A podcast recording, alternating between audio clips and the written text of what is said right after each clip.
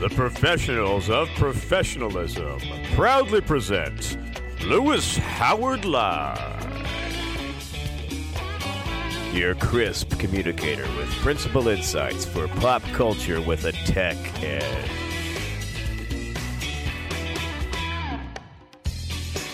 And now a man who needs no introduction, Lewis. Hey, welcome to another edition of Lewis Howard Live. I'm Lewis Howard, and if you're joining us for the first time, welcome. Being part of a conversation that's going coast to coast, around the world, and hitting you the most to be the best version of yourself. And we appreciate every listener, every download, every share that is going on. So again, we welcome you from around the world and all of our new listeners joining in on the conversation. And of course, the shows have just been getting traction hotter and hotter. And so we are appreciative for that. Keep it coming. Keep the emojis coming. Keep the likes coming. Keep the shares coming, and keep us reaching and teaching just one at a time. Hey, we did a show last week in the last recording called Conscientious Living Moderate Style, right? And so today I want to continue that conversation and wrap up and give you what I think some applicable points are for going forward to live as a conscientious objector on a leadership level in your own life, as well as just life in general. I don't believe that you have to always be all in with one cause or another to prove that you care and support. And so we talked about in the previous podcast about the George Floyd incident and people's immediate reaction and response to that, and how as a nation in America, we're pretty divided on it. And so today I want to continue that conversation and dive a little bit deeper into the conscientious objector thinking, as well as what does it require from leadership? Because one of the things, whenever we've had these things or incidents that happen in past, we have leaders that always have stepped up. And you think about going back in history to the Civil War, North and South, divided, war, internal. We had Abraham Lincoln. When the British Empire was under attack and there was division within the ranks of how to handle Hitler, Winston Churchill stepped in. Modern day in America in the 60s, we had John F. Kennedy. We had Senator Robert F. Kennedy. We had Martin Luther King Jr. We've had great voices. And even early into the 70s, you had Jesse Jackson. Where are the voices today? It seems that the political voices have taken over to be the voices of reason, yet they're limited because in political gameplay, you can't offend your constituency in today's political culture. So as a leader, you're not going to say anything that's going to offend your electorate because you want to get reelected, right? So we have two or three major leaders in our country, president, senator, minority leader, majority leader, and then the House majority and minority leader. They're all burnt because none of them can say anything to the conscious objector. None of them can really speak to the moderate. They can only speak to what is referred to as their base. So when we have an incident that breaks out like the George Floyd situation, who speaks for that, right? Does the radical right speak for it? Does the radical left speak for it? Who speaks for it? Do we have multiple voices? And so I think it's also time for objection, non-biased leadership. The last maybe vestige of non-biased leadership is resting with the Supreme Court. But then that's kind of shifting, right? So where do we have leadership? Church has leadership. They should be an independent voice. They're neither Democrats nor Republican, left or right. They represent principles. And yet we don't hear from that group. So who speaks? How do we reason? How do we agree to disagree? How do we support without destroying property and assets? So just want to revisit the conscientious objector is someone who is opposed to serving, at that time was war, or bearing arms on the grounds of moral or religious principles, according to the U.S. Selective Service. I like the previous definition, which says that it is for reason that the conscience objects to complying with a particular requirement or situation or war, right? Anytime you are balanced. So what is war, right? War is defined as a state of armed conflict between nations or states or different groups within a nation or state. Okay. So it's not about guns and knives, but it's about money.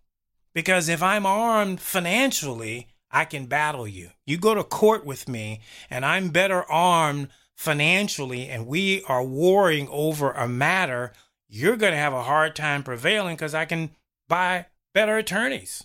I can have influence. I can have investigators. I can bring to bear a whole level of resources that can get my point across, right? So we see that in politics where we have lobbyists and they have billions to advertise and push a narrative on people to think and vote a certain way. That's war. It's a war of the mind. It's the war of thought. It's the war of narrative. Because here's the deal in America right now.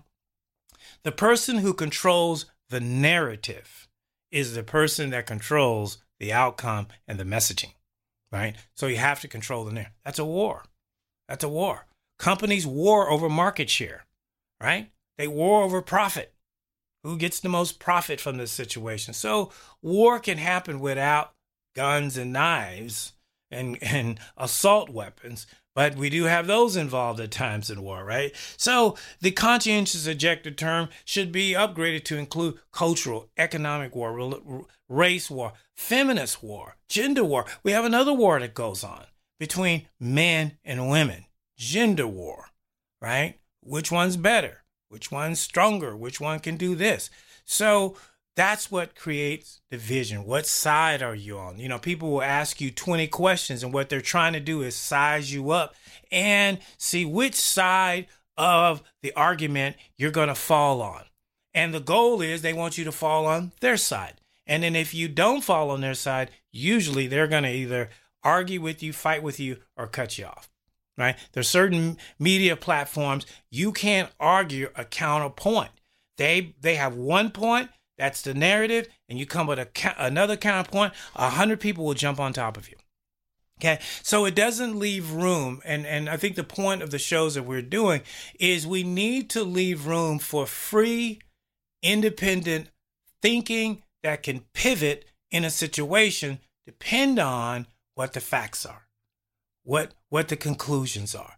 That's what jurisprudence is. It's what our court systems is. Okay, the court system says if you charge somebody with a crime, then you have to provide evidence and a jury of their peers can review that evidence and both sides get to make an argument and provide supporting evidence to their argument to determine the guilt or innocence of the person. We have flipped that script. A person in America is now guilty until you prove them innocent. Okay. But jurisprudence says you are innocent until you are proven guilty. Now, once you're proven guilty, okay, game on. But until that point, you should maintain your innocence. Okay. Well, in America right now, debates and arguments and things of that nature, it doesn't maintain its innocence. It's guilty. You have to choose. You have to choose sides immediately. And families are being destroyed. Relationships are being destroyed. People are losing their jobs over this. And so we need another way. We need conscientious leadership, leaders that can stand and help balance this out so that we are not at war with each other over what we believe. We know countries have been torn apart. The Irish and the Catholics fighting, right? the Sikhs and the Sunnis all over the world. We have all these different groups that have fought tribal wars. So we know that it's more than just invading country war. Sometimes it is civil war. It is right in. So we need an answer to that. In 2020, we need a response to that. Okay. So again, I'm promoting this term of conscientious objection leadership and conscientious objection living from a moderate standpoint. America's fighting multiple public and private wars today, right? We have political wars, culture wars, racial wars, and of course, economic wars. Right now, we're in a big economic war with China, right? So we're fighting all of these different wars, racial wars, gender wars. We have all these different smaller wars that are going on every day. Are we winning? Or are we losing? Are we getting better? Or are we getting worse? How are we doing that? All right, stay with us. We're going to take a quick break. And when we come back, I'm going to give you just some takeaway things that I think would be helpful. And from a moderate standpoint, how do you get involved? How do you support? What principles can I use? And how can I support causes without going all the way in and having no way out? Right? Because sometimes you want to support something one day, but I need to be able to pivot and be able to go different direction. I have voted for both Republicans and Democrats. And I'm telling you, it's one of the biggest conversational fights I ever get in. How can you vote for that person? How can you? Because there's some things, as Leon said on the previous show, there's some things I like about this cause. There's some things I don't. There's some things I like about the Democrats, some things I don't. There's some things I like about the Republicans, some things I don't. I want to maintain my independence. That's my human right. There is a constitution in Washington, D.C. that says I have the right to do that. That no group, no organization, religious or non-religious or government organization has the right to tell me how to think on any given Sunday. That's communist. That's socialism. That is not what America is fundamentally based on. Hey, stay with us. We're going to come right back and give you a quick wrap up and share with you 6 or 7 principles that I think might make a difference in your thinking. And again, for those that are moderate, kind of on the fence, kind of independent, kind of that 1% in the middle that want to help and make a difference in your nation and your world. Stay with us. We'll be right back.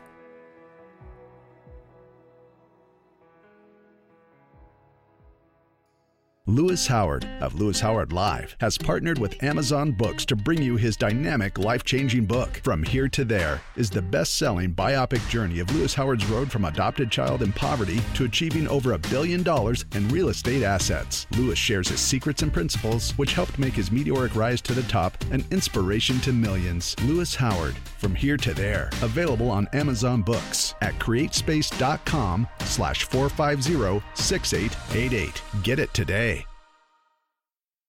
The mission of the Millionaire Club charity is to provide jobs and support services to those in need in the Puget Sound region. Since 1921, the Millionaire Club charity has operated a supportive employment program that specializes in helping people who are experiencing homelessness or other barriers to employment. Temporary Staffing Solutions connects men and women with employment opportunities to over 1,100 businesses and residences in the greater Seattle area. The Millionaire Club also addresses the housing needs of its workers through transitional housing. To learn more and to get involved, go to millionaireclub.org or call 206-728-228.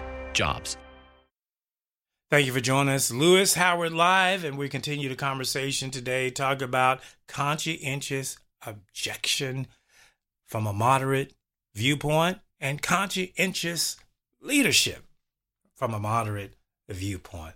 And so, if you missed the segment, you can go back and catch that. One of the things that Leon McLaughlin mentioned in the last podcast was that he has a business in downtown across from the police station where people are looting and burning it. And he is all in with the George Floyd situation, and yet he doesn't want his business burned. He doesn't want his business destroyed. That's a moderate thinker. See, moderation says all things can be done, but let's do it in moderation.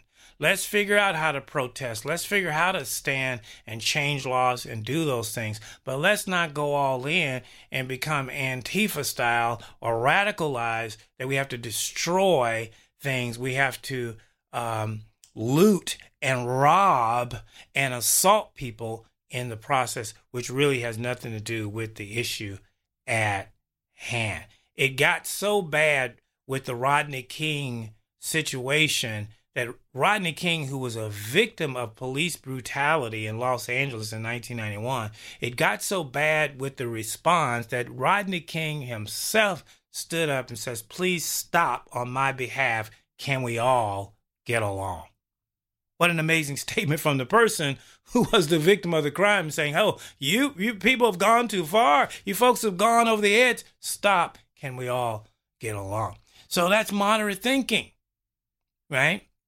To say that. And a moderate thinker says, I support law enforcement. I want, when I'm in trouble or my family's in trouble or I'm in need, I want to call 911, and I don't want a clown showing up. I want an armed officer to get the burglar out of my house. Do I want a protester to show up? Do I need an activist to show up? Do I care whether that police officer is Democrat or Republican? Probably not. I care that they're going to come there and do their job. If your child needed brain surgery to save their life, would you care if the person was left thinking or right thinking or Democrat or Republican? Would you say, I only want a Democrat to operate on my baby? Would you say, I only want a Republican to operate? No, you would say, give me the best surgeon in the house to operate on my kid. That's moderate thinking. That's free thinking. That's not all in or all out or waffling or anything like that, as the narrative tries to tell us. That's independent thinking. Independent thinking. There were stories in the 60s where white patients would be injured and need surgery, and the most qualified doctor in the house was an African American. And there would be stories where the person would go, I don't want that African American operating on me. And then the hospital say, well, then you're going to die because we don't have anybody else. And so they would have to acquiesce under pressure and get the surgery. Now, that's crazy. You shouldn't have to think that way. Or you get pulled over and an Asian officer comes up to you and go, well, I don't want an Asian officer to talk to me. Go get me a black officer, right? We have the same problem in church. We have some people that won't go to a church if the person who's standing on that pulpit is not the same color as the people sitting in the seats. Okay?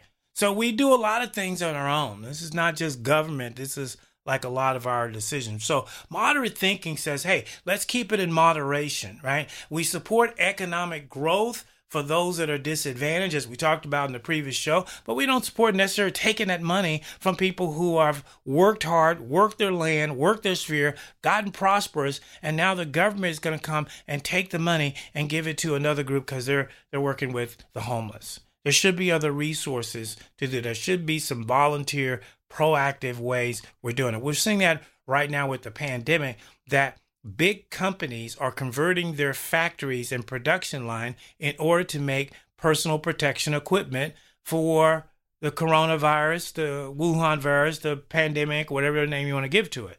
They're supporting that. So that is a pivot. They were making cars, and then they pivoted. They were making tractors, then they pivoted. Under the previous rules, you wouldn't be allowed to pivot. You'd have to keep making cars. Regardless of what's going on around, you have to keep making cars. Now, they pivoted and changed and made different things. That's free thinking. That's independent. I don't have anything against Anderson Cooper, 360, but I can't let him tell me how to live my life from sun up to sun down. Here's why. Okay, and I'll make the point and we'll get on to the sermon. Here's why you can't always just let somebody on media and television and even politics just tell you what to do. And my doctor, Frank Marinkovich, made a good point of this. When they're talking to you, they're not talking to you. They're talking to the narrative. They're talking to a screen. They do not know you personally. If Anderson Cooper were to walk up to you at Starbucks, he wouldn't know you from Adam.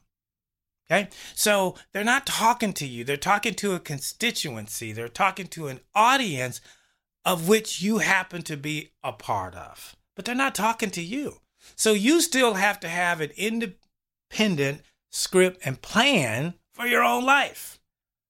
You still have to, you can take that information and figure out how I work it in, but I can't take what Anderson Cooper or what Bill O'Reilly or what anybody on Fox or Rachel Maddow say and think that's gospel for my own life. She doesn't know me.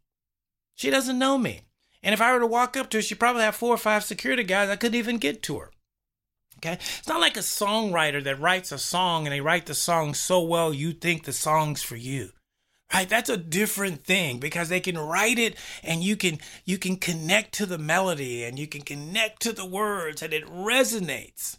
But that doesn't mean that song is the keys of your life. It just means it's a song that was well written that you can appreciate.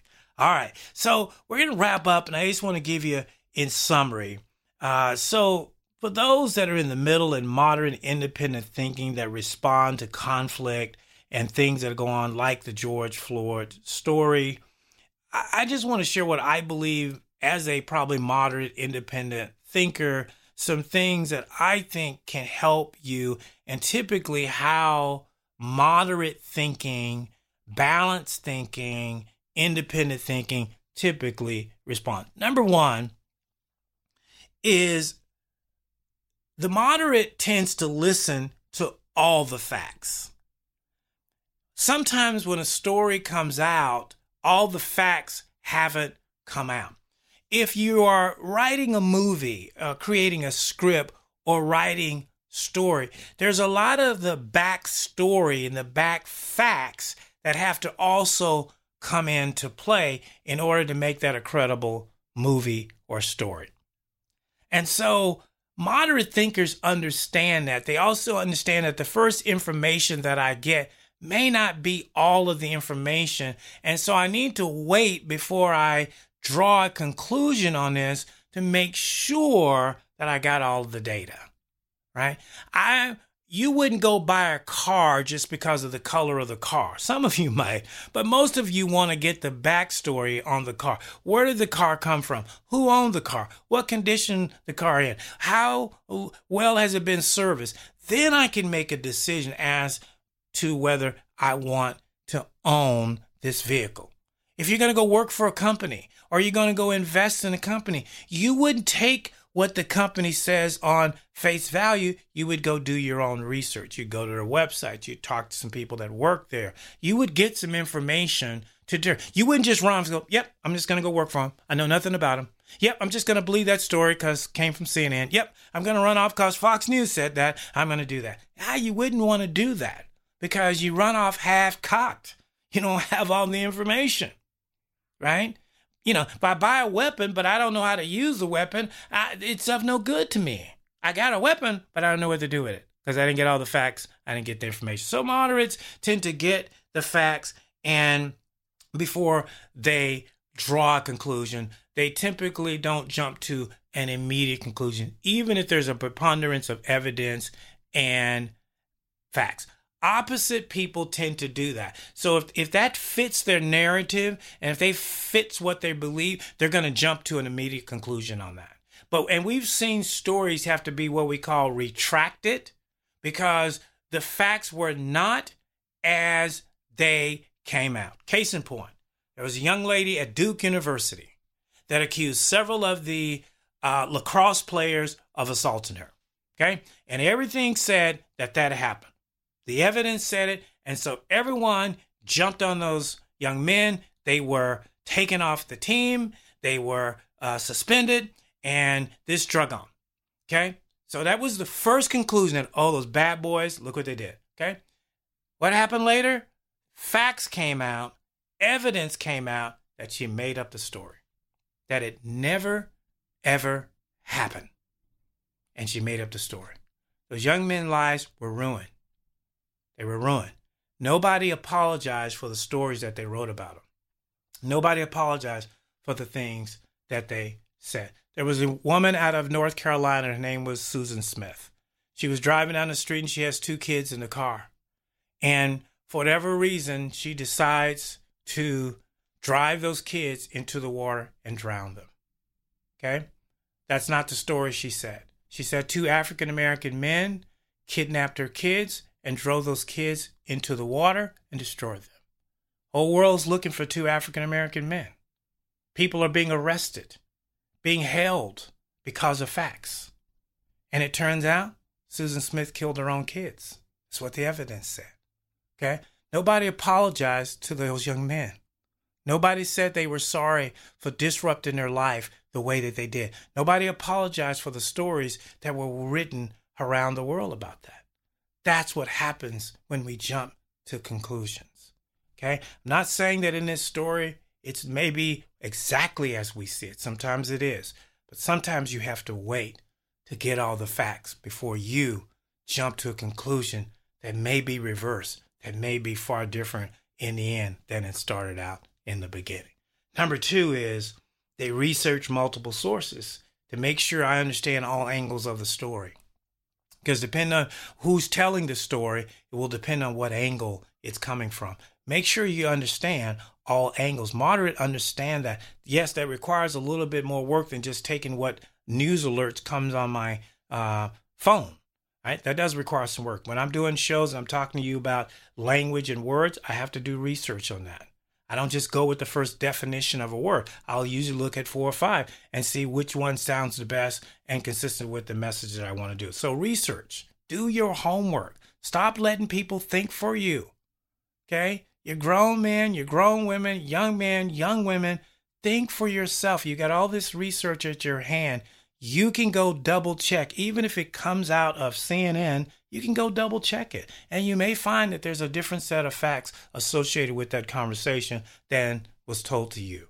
Number three is if they choose to support an issue, they make a decision on how they're going to support the issue. They can do it quietly. They can do it through financial support, and they can do it through personal alliances. They don't necessarily have to go on the street and march. Because every marcher out there carrying a sign, somebody paid for that sign. They didn't just go to Target and make up those signs. Somebody organized those signs. Somebody paid for the permit for them to march.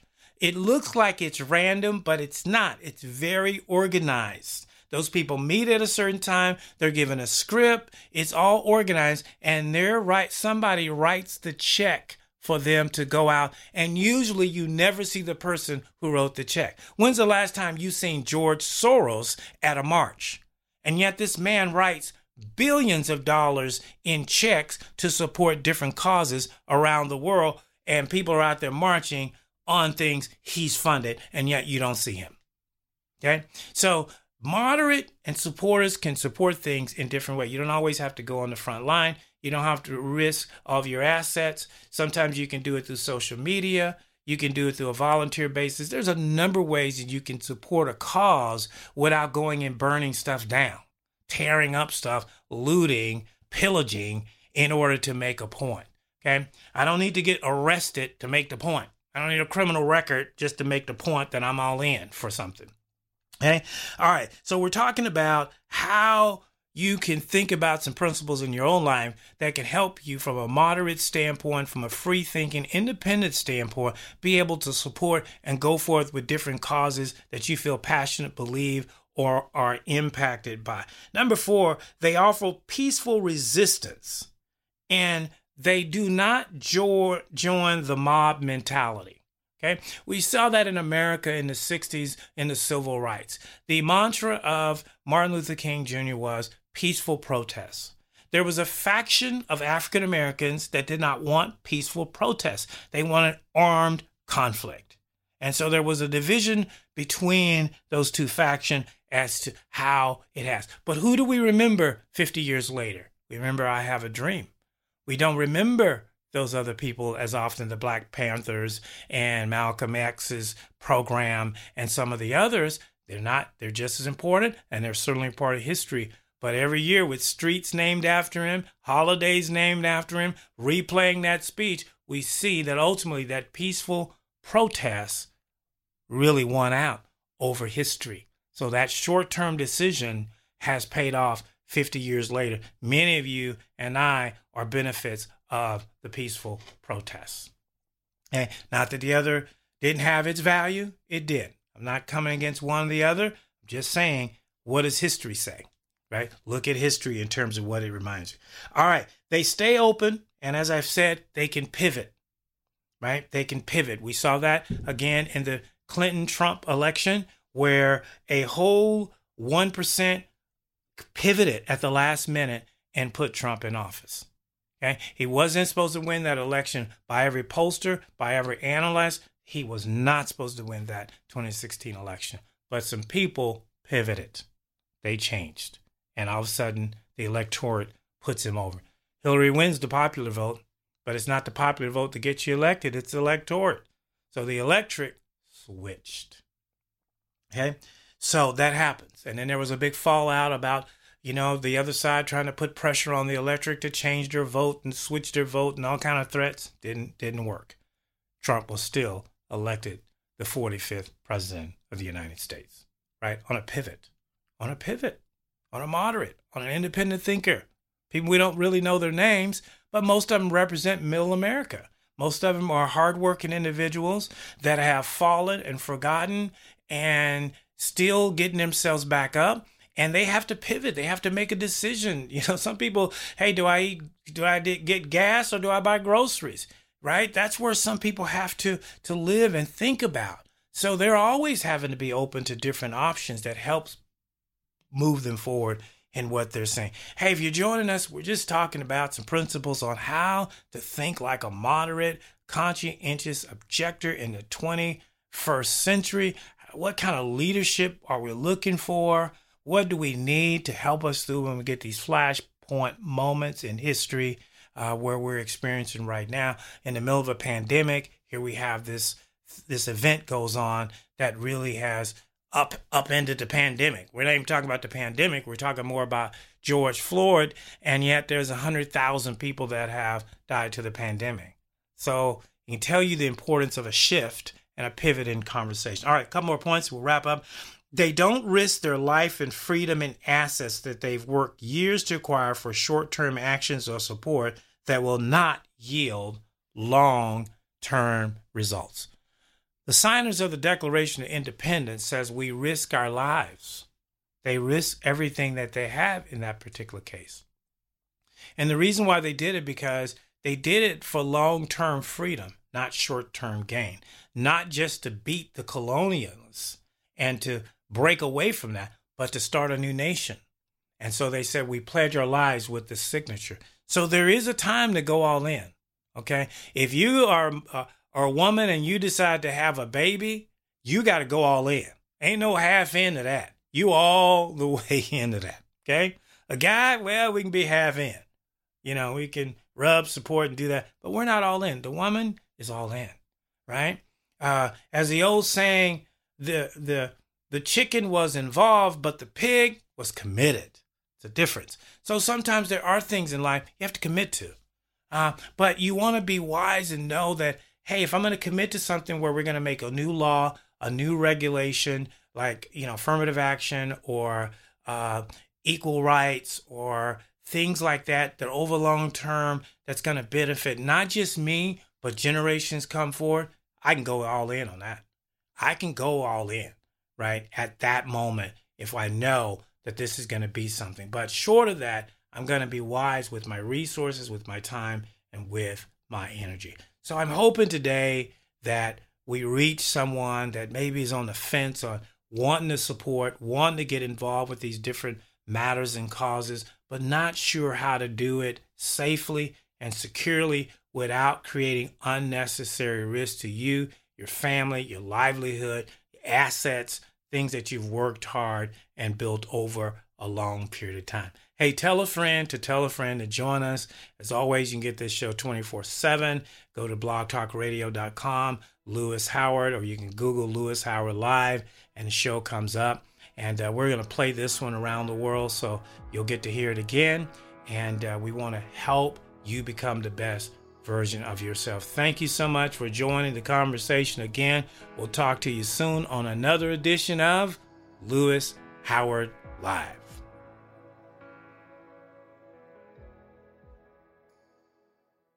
The New Home Council at thenewhomecouncil.com is an independent team of industry professionals working together to meet the changing needs of the new home building industry through education, promotion, and recognition.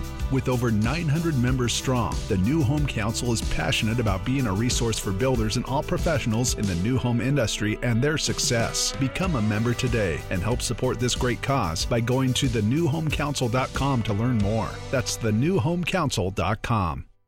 The mission of the Millionaire Club charity is to provide jobs and support services to those in need in the Puget Sound region. Since 1921, the Millionaire Club charity has operated a supportive employment program that specializes in helping people who are experiencing homelessness or other barriers to employment. Temporary Staffing Solutions connects men and women with employment opportunities to over 1,100 businesses and residences in the greater Seattle area. The Millionaire Club also addresses the housing needs of its workers through transitional housing. To learn more and to get involved, go to millionaireclub.org or call 206-728-JOBS.